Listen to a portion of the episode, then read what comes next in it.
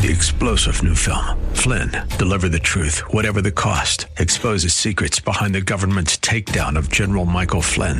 Flynn knew what the intel world had been up to. He ordered the first audit of the use of contractors. This set off alarm bells. He told the truth. He was the most dangerous person for Donald Trump to hire. They had to get rid of Flynn. Flynn, Deliver the Truth, Whatever the Cost. Available now. Watch it today. Go to SalemNow.com. SalemNow.com. Kettering Baptist Church.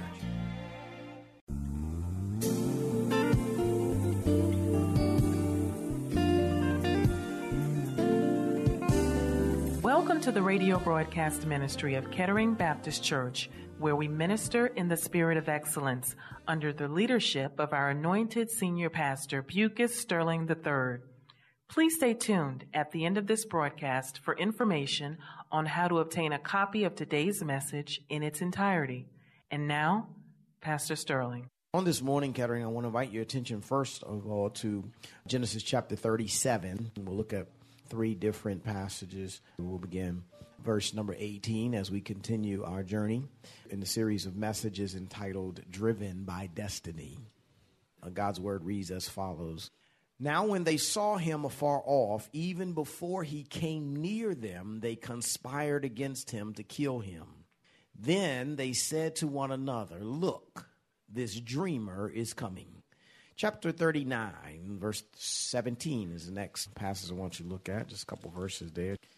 Then she spoke to him with words like these, saying, the Hebrew servant whom you brought to us came in to me to mock me. So it happened as I lifted my voice and cried out that he left his garments with me and fled outside. One more passage, and that's in Genesis chapter 40, verse 14. But remember me when it is well with you, and please show kindness to me. Make mention of me to Pharaoh and get me out of this house. For indeed, I was stolen away from my land of the Hebrews, and also I have done nothing that they should put me into the dungeon. Verse 23, yet the chief butler did not remember Joseph, but forgot him. Amen. Would you pray with me? Father in heaven, we thank you for your word on today. We thank you for this privileged opportunity we have to declare it. And we pray, oh God, that you would have your way in it. If there's any that don't know you as Lord and Savior, let this be the day that they come to the saving knowledge of Jesus Christ. Father, if there are any that are on the wall, that are straddling the fence and they've drifted from you, God, draw them back to you. Lord, have your way in this time. Edify this body, glorify yourself, and we, Lord God, just pray for your strength. We pray for your abilities, even as I stand to declare this word. Let me have clarity of thought, clarity of speech, strength to deliver the word in a way that brings glory to your name. I surrender all to you, Lord Jesus. In your name I pray and thank you. Amen. Amen. In our journey of this series of messages, Driven by Destiny, we began in Genesis chapter 32. Just speaking from that very subject matter, driven by destiny. And then on last week, we were in Genesis chapter 37, looking at the beginnings of Joseph's call and direction of his destiny, which God began to reveal to him in dreams, speaking from the subject matter, revealing of the destiny. We learned that when you're revealing your destiny and sharing your destiny, nobody wants to hear it. We learned also on last week that when Joseph was revealing and sharing with his brothers what the dreams that he was given, that not only did no one want to hear it, nobody wanted to believe it. They didn't want to believe that God had plans for Joseph that far exceeded the plans he had for them. I'm talking even right now to some of you. Some people won't believe that God has plans for you. Some people don't want to hear the plans God has for you. Thirdly, we learned that not only sometimes there's no one to hear it, nobody wants to believe it, but also no one wants to accept it. Even his very father, who knew the power of God and the hand of God that could move upon someone's life and cause the younger to be over the older, did not want to accept that it was possible for Joseph. Sometimes it happens in our lives too. That the very people that we expect, the very people that we think that would be able to understand that God has this vision for my life, this destiny for my life, even though God has worked great and awesome things in their life, they won't accept it for you. But don't let any of that stop your drive to destiny. On this morning, as we dig into this deeper look into the destiny that Joseph travels and the way in which he gets to where he's going. I think it'll help us in our awareness of some of the distractions we may face along the way of our destiny. And I want you to understand this, that I know a lot of times we talk about destiny and we think, hey, somebody who's driven by destiny, they're going to have a nice, smooth sail. You just need to stay focused on being driven by destiny and everything will go well and there'll be no problems. That's not true. Because when you're driven by destiny, you and I need to understand, and we'll see very clearly in the life of Joseph, that to get to where you're going, there's going to be a whole lot of distractions. I want to talk to you this morning from the subject matter, distractions to your destiny. Anybody got any distractions? Amen. It might be that phone that you're texting on right now. So I just kind of want to let you know there are some distractions to our destiny. Amen. As I look on this text this morning, and I begin to give you an idea where we start. We start here in 37, where we have picked up that there already has been the vision being revealed. Joseph been revealing his dreams, and the text said his brothers hated him already. He started telling dreams. They hated him more. They hated him even more, and then they begin to envy him. His father had given him this coat of many colors. He was the favorite child of his father. He was the 11th son born, and then he starts having these dreams, and his dreams convey that his brothers are going to bow down to him. In fact, he has a second dream. He has the audacity to even bother to tell them, and he tells them too, and he says, look, on my next dream, not only did my brothers bow down, but mama and daddy, y'all had to bow down too. And so the text says his brothers envied him. They hated him. They hated him even more. He was not the friend of the other brothers. They didn't like this dude. He was not the acceptable one. And you got to keep in mind, all the time when they see him, he's got this coat that his dad gave him that has many colors in it. And all of that represents to them the favor that God has put on him. So every time they see him, had nothing to do with him. So what happens in our text, just to bring you up to speed, Joseph's father sends him to go check on his brothers who are tending the flocks. Now, they're tending the flocks. Joseph ain't got to do nothing but be the one to go check on them. So you know we hating him more because he ain't have to do no work.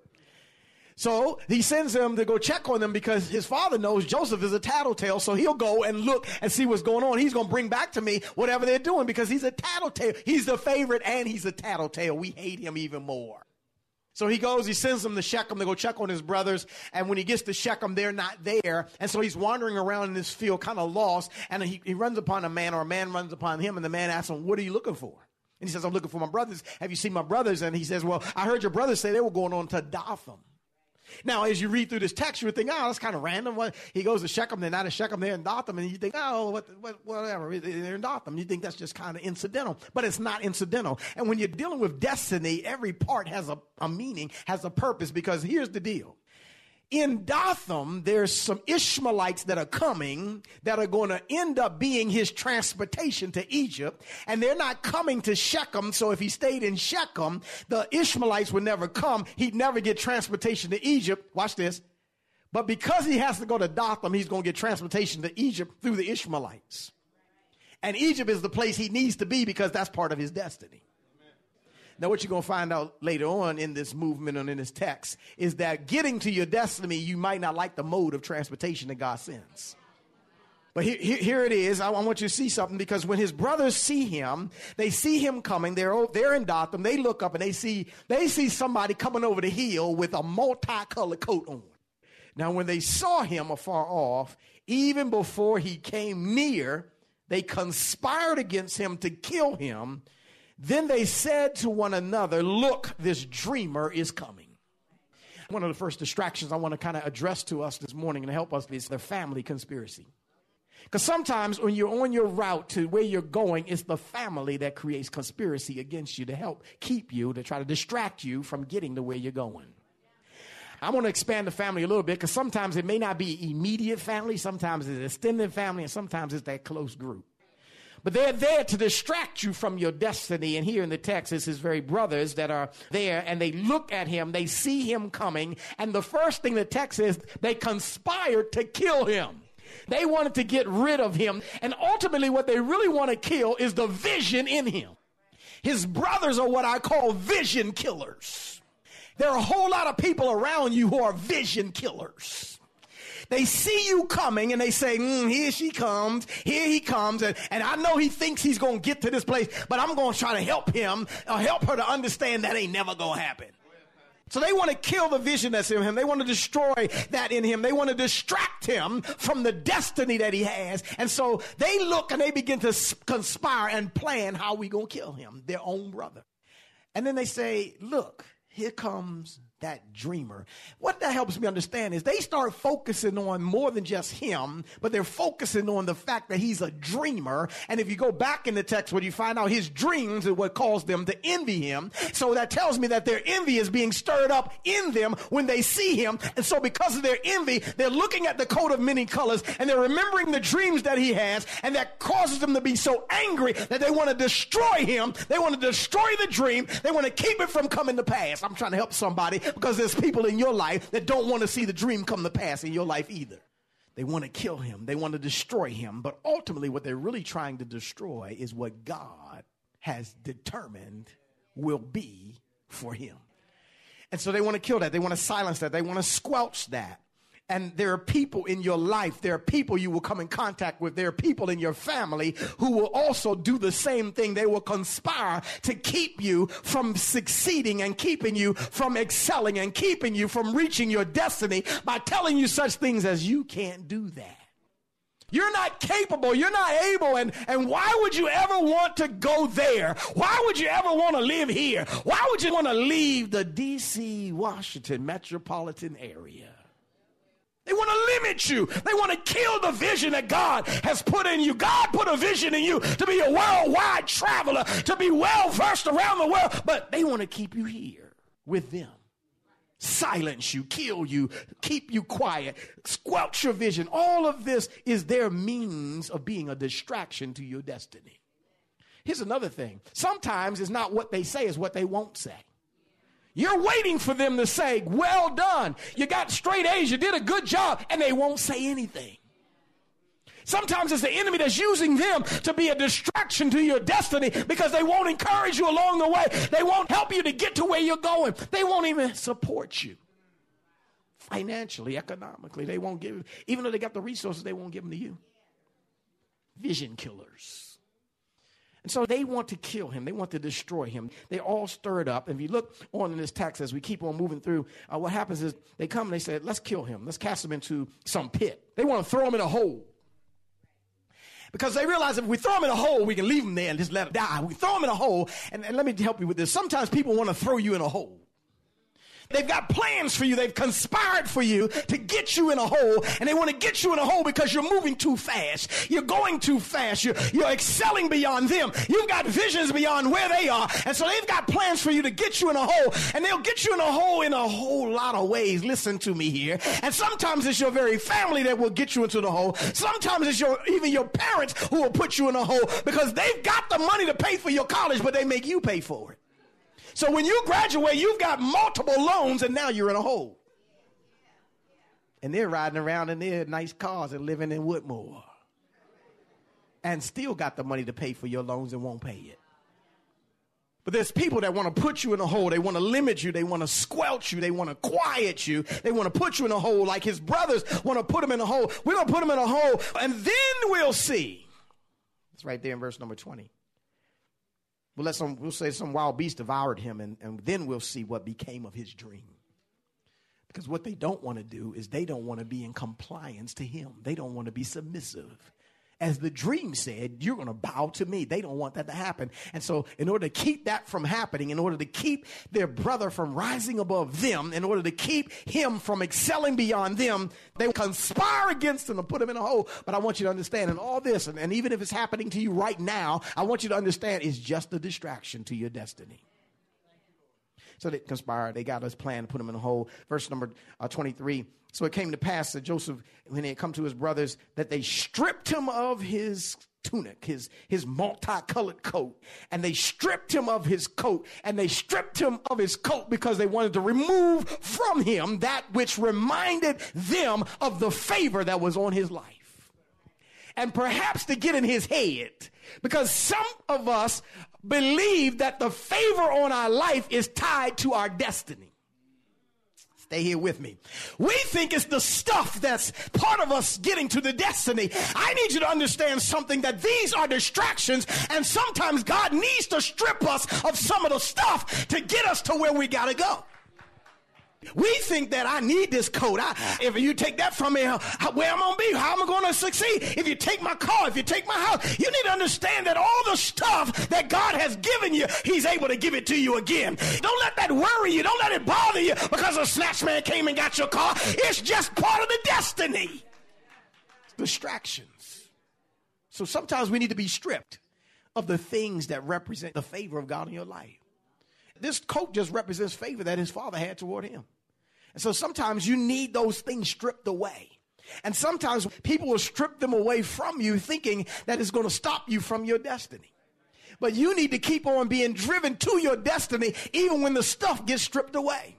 Even when you're living in an apartment and you used to live in a 5-bedroom house. Even when you don't have a car to drive and you got to call Uber to take you everywhere. And you used to have a Mercedes-Benz. Doesn't matter what you used to have. The stuff is not tied to your destiny. Your destiny is tied to God. And God is the one that provides. They strip him of his coat. And so it came to pass that they...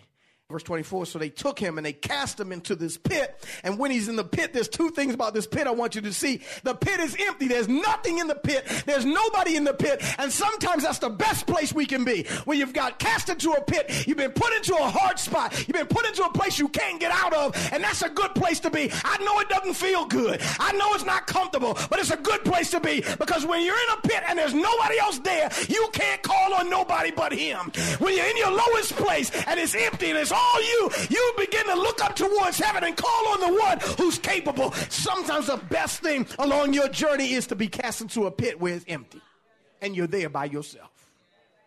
But all of this is just a distraction.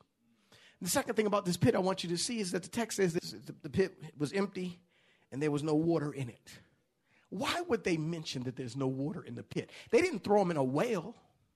They threw them in a pit.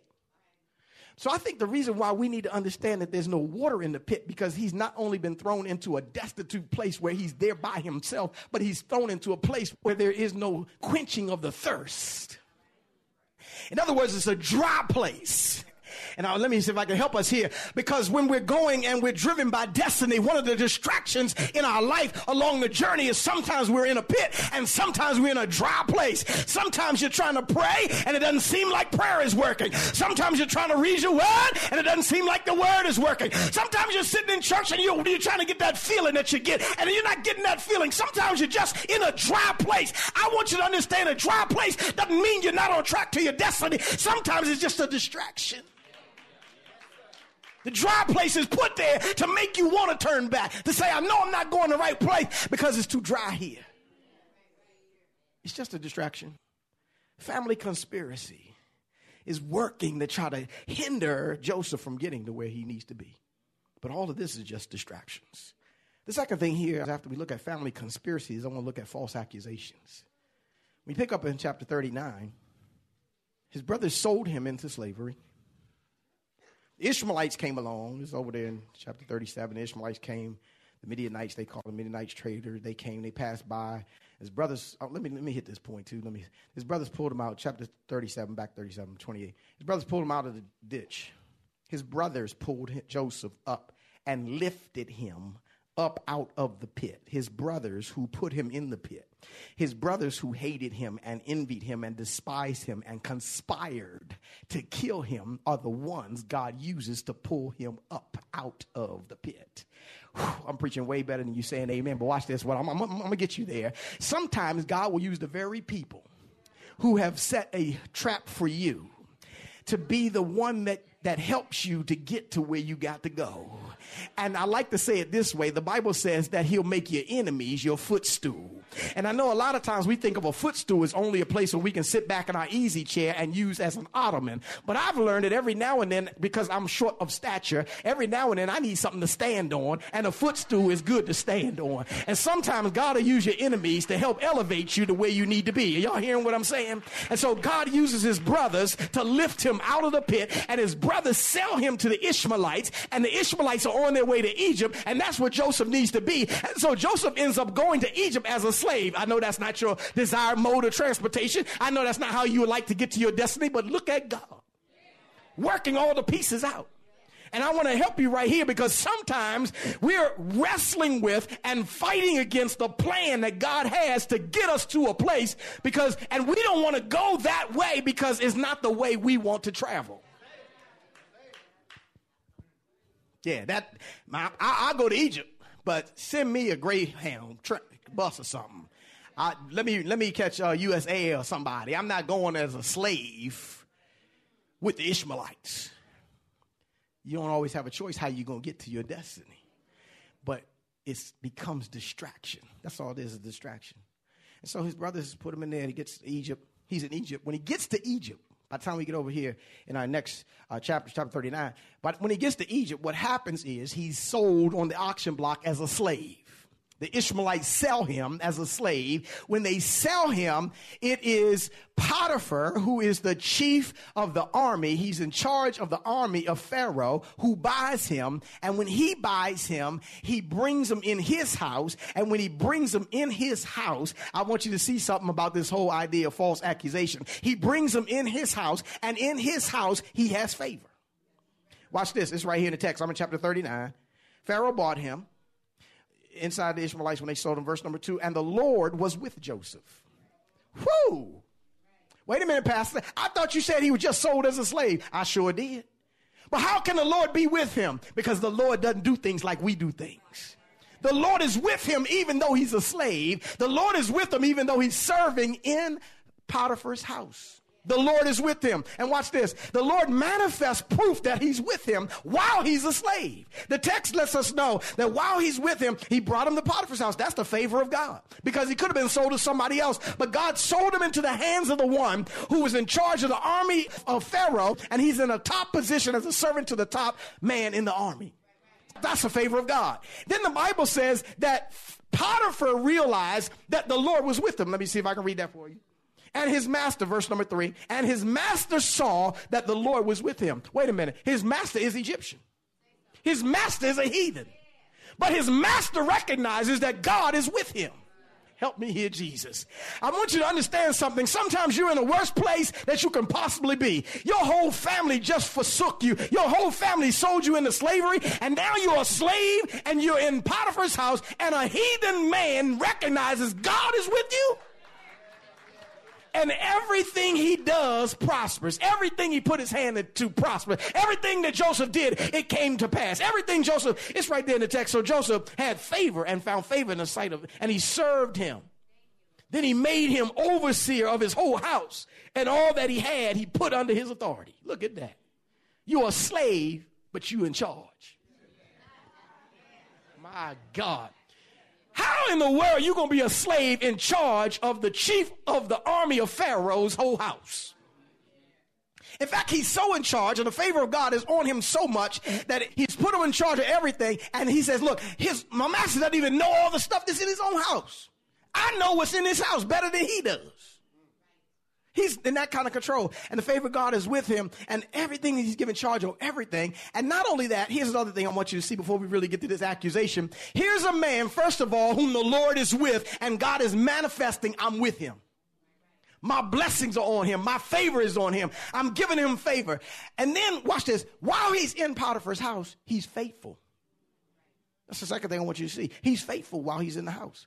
He's there in the house. He's serving. He's working. Thus he left all that he had in Joseph's hand, verse number 6, and all that he had, which was yet, he turned it all over to Joseph, and Joseph was handsome in form and appearance, the text lets us know. And it came to pass after these things that the master's wife cast longing eyes on Joseph. Here we go. To continue our journey, tune in next week for the second half of today's message. Praise the Lord.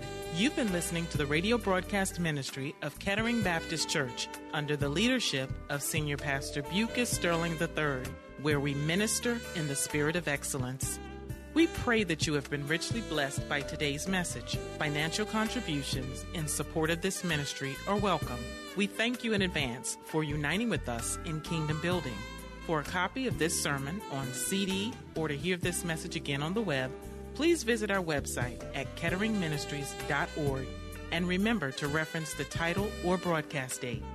We hope that you have enjoyed our journey together, and we invite you to join us for one of our Spirit-filled worship services, Sundays at 8 a.m. or 11 a.m. at our new edifice called the Legacy Center, located at 6909 Crane Highway, Upper Marlboro, Maryland. For additional information, go to our website at KetteringMinistries.org or contact our church office at 301-574-3515. Please join us again as Senior Pastor Bucas Sterling III and the Kettering Baptist Church family minister in the spirit of excellence. There are 16 schools now offering half-price tuitions for the coming fall 2017 school year through WA. Three-star general Michael J. Flynn, head of the Pentagon Intelligence Agency, knew all the government's dirty secrets. He was one of the most respected generals in the military. Flynn knew what the intel world had been up to. He understood its funding. He ordered the first audit of the use of contractors. This set off alarm bells. The explosive new documentary, Flynn, Deliver the Truth, Whatever the Cost, and covers the facts behind this scandal. Flynn told the truth. He was the most dangerous person for Donald Trump to hire. I find out the worst enemy that I'm going to face in my life is right here in America. They took my assessment and they wanted me to change it. I was like, I'm not changing it. They had to get rid of Flynn. With in-depth interviews, archival footage, and never-before-seen personal records of the man behind the headlines. I just felt like I was drowning. Flynn, Deliver the Truth, Whatever the Cost. Available now. Watch it today. Go to SalemNow.com. SalemNow.com.